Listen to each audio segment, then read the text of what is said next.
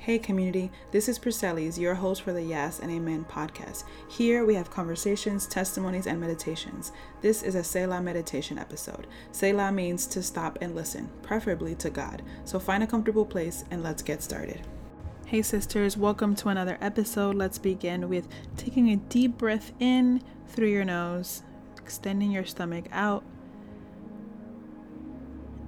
and then out through your mouth, extending your stomach to return to its place. So, as you continue to do that, we'll begin with prayer and then get into meditating on God's. So, Lord, we thank you for this day. We thank you for your provision and your presence. We thank you for your love, Lord. Guide us in this time, Lord, for those who are us are seeking to understand our callings, but also for those of us who are walking in our callings who need more encouragement in it, Lord, whether we're in a season that we feel stuck or discouraged, whatever it may be, Lord, that you will ignite something new in us, Jesus. And so help us read your word and be guided by it, and that we will be able to remember the purpose we have here and the callings we get to walk out while we're here. And so we give you glory. In Jesus' name, amen.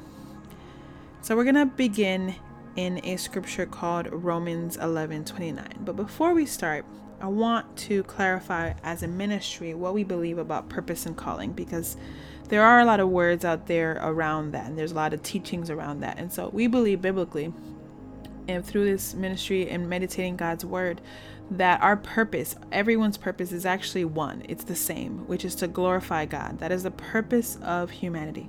And now we get to do that through callings. So it's not that we have multiple purposes, we actually have one purpose and multiple callings. And callings are things that we get paid for and also things we don't get paid for. And so that when we're talking about callings in this meditation, that is what we're referring to. So, like I said, we're going to begin in Romans 11 29. It says, For the gifts and the calling of God are irrevocable. If you don't know what irrevocable means, it means it cannot be changed. And now that is a beautiful message of peace. That what you have been called to and the gifts that you have been given are irrevocable. No one can try to take them and change them and say, well, you're gifted in this when God has said you are gifted in something else. Same thing goes with your callings. And so sometimes we can feel that because someone has appointed us to something, that that is our gift or our calling. But is that the person's opinion of what your gift is and calling, or is that what actually God has called you to and gifted you in? And so that's something we get to reflect on and consider. For the gifts and the calling of God are irrevocable. What He has called you to, He called you to from when you were born, from when you were in your mother's womb. The gifts He has given you are the same. Yes, they have developed throughout time, but you obtain them because of God's love and grace, and He gave them to you when you were born. And so you get to live these out to serve others, to grow yourself, and to glorify God. So think about that. What are your gifts and are your callings that you feel you have? And consider that they are not things people can try to take away from you or can change. They can surely evolve, they can surely grow, but it's not going to change because it's what God gave you and appointed to you. That is a gift in itself. And now we're going to move to another scripture where it is 1 Corinthians 1 26 to 27. It reads, For consider your calling Brothers, not many of you were wise according to worldly standards. Not many were powerful, not many were of noble birth. But God chose what is foolish in the world to shame the wise. God chose what is weak in the world to shame the strong. And so some people in this context read, uh, for consider your calling as him who's called to follow Jesus, right? And so that's also part of our calling that because some people don't do that. Some people don't follow Jesus. But in reading this scripture and meditating on this, focusing on the different components it's talking about, where it's saying, not many of us were wise according to worldly standards. Not many of us are powerful or of noble birth, but God chose what is foolish in the world to shame the wise. And so, when you make your decisions when it comes to your calling, sometimes it will seem foolish to those in the world. Perhaps um, you know, if you want the amount of kids that you want to have. For some people, that can seem foolish. Even having kids, right? That can seem foolish, but perhaps you've been called to be a mother. Maybe going to grad school and getting in debt may seem foolish, but God perhaps has called you to a specific career path that requires a master's degree. For example, mine, to be a social worker, you have to have a master's in social work. And so, acknowledging that we won't always feel encouraged by the world to walk in our callings. We probably won't feel encouraged at all. And if we do feel encouraged by the world, that is a place for us to stop and check in. Am I really walking in my calling, or am I walking in what the world wants me to do or thinks I should do based on my experience and education? And that actually was my experience in working in some places. I felt I had specific callings based on positions I was being given. But that was me following what the world has called me to do rather than what God has called me to do.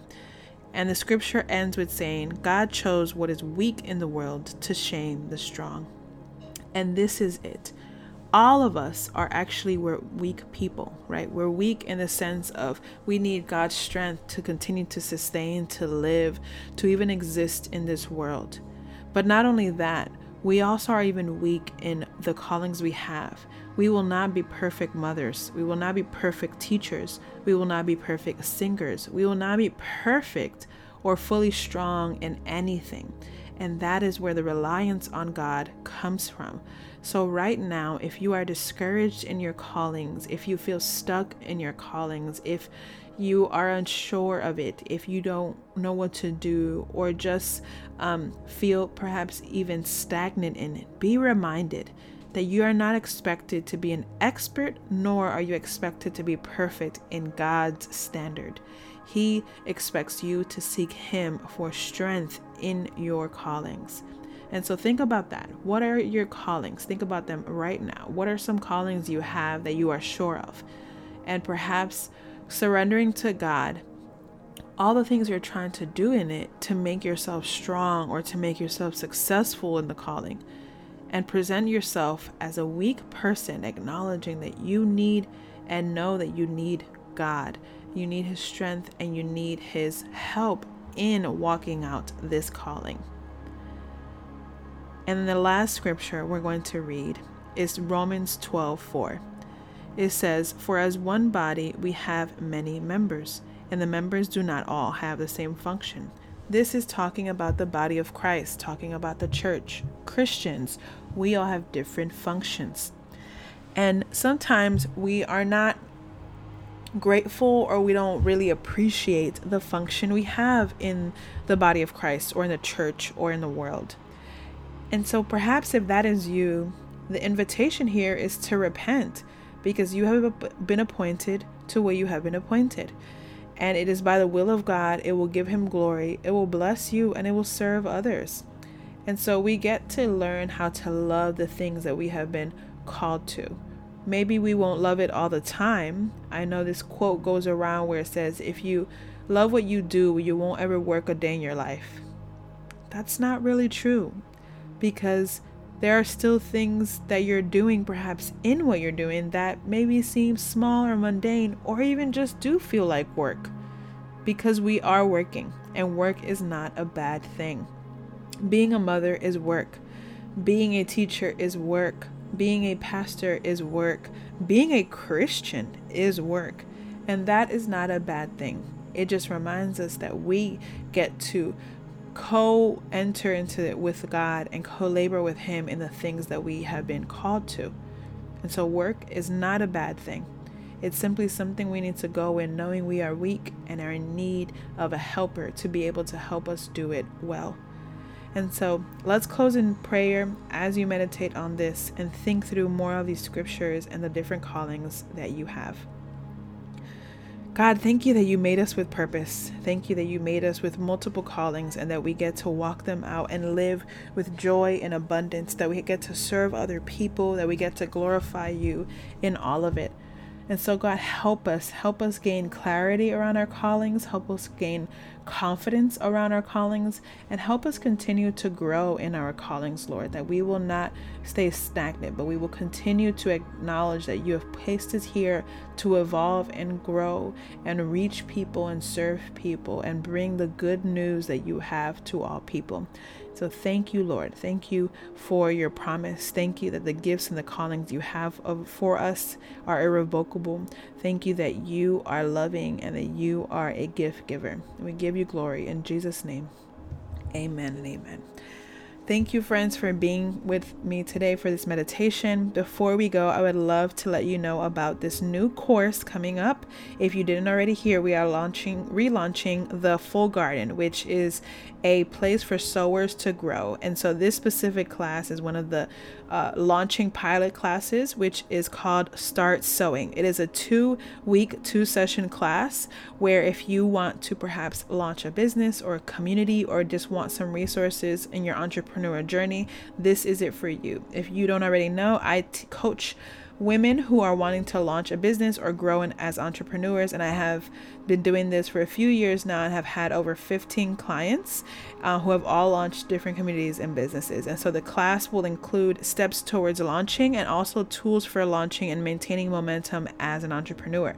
So if that is you, whatever that may look like, maybe you want to be content creator an entrepreneur launch a podcast launch a community create a community whatever that may look like. If you have more questions about it feel free to go to the notes in our episode to get to our website or to dm me or email me about it. But would love love to have you be a part. Or we have another course um, that's going to be a part of the full garden launch. So just make sure you check out the website to learn more about that I pray that meditation blessed you. Please be encouraged to know that you can do meditation on God's Word anywhere at any time. It doesn't have to look or sound a specific way as long as we fix our eyes on Jesus. Join us for another conversation or meditation episode soon, and we invite you to rate, leave a review, or subscribe so this can reach and minister to even more people. May God's goodness and presence be with you.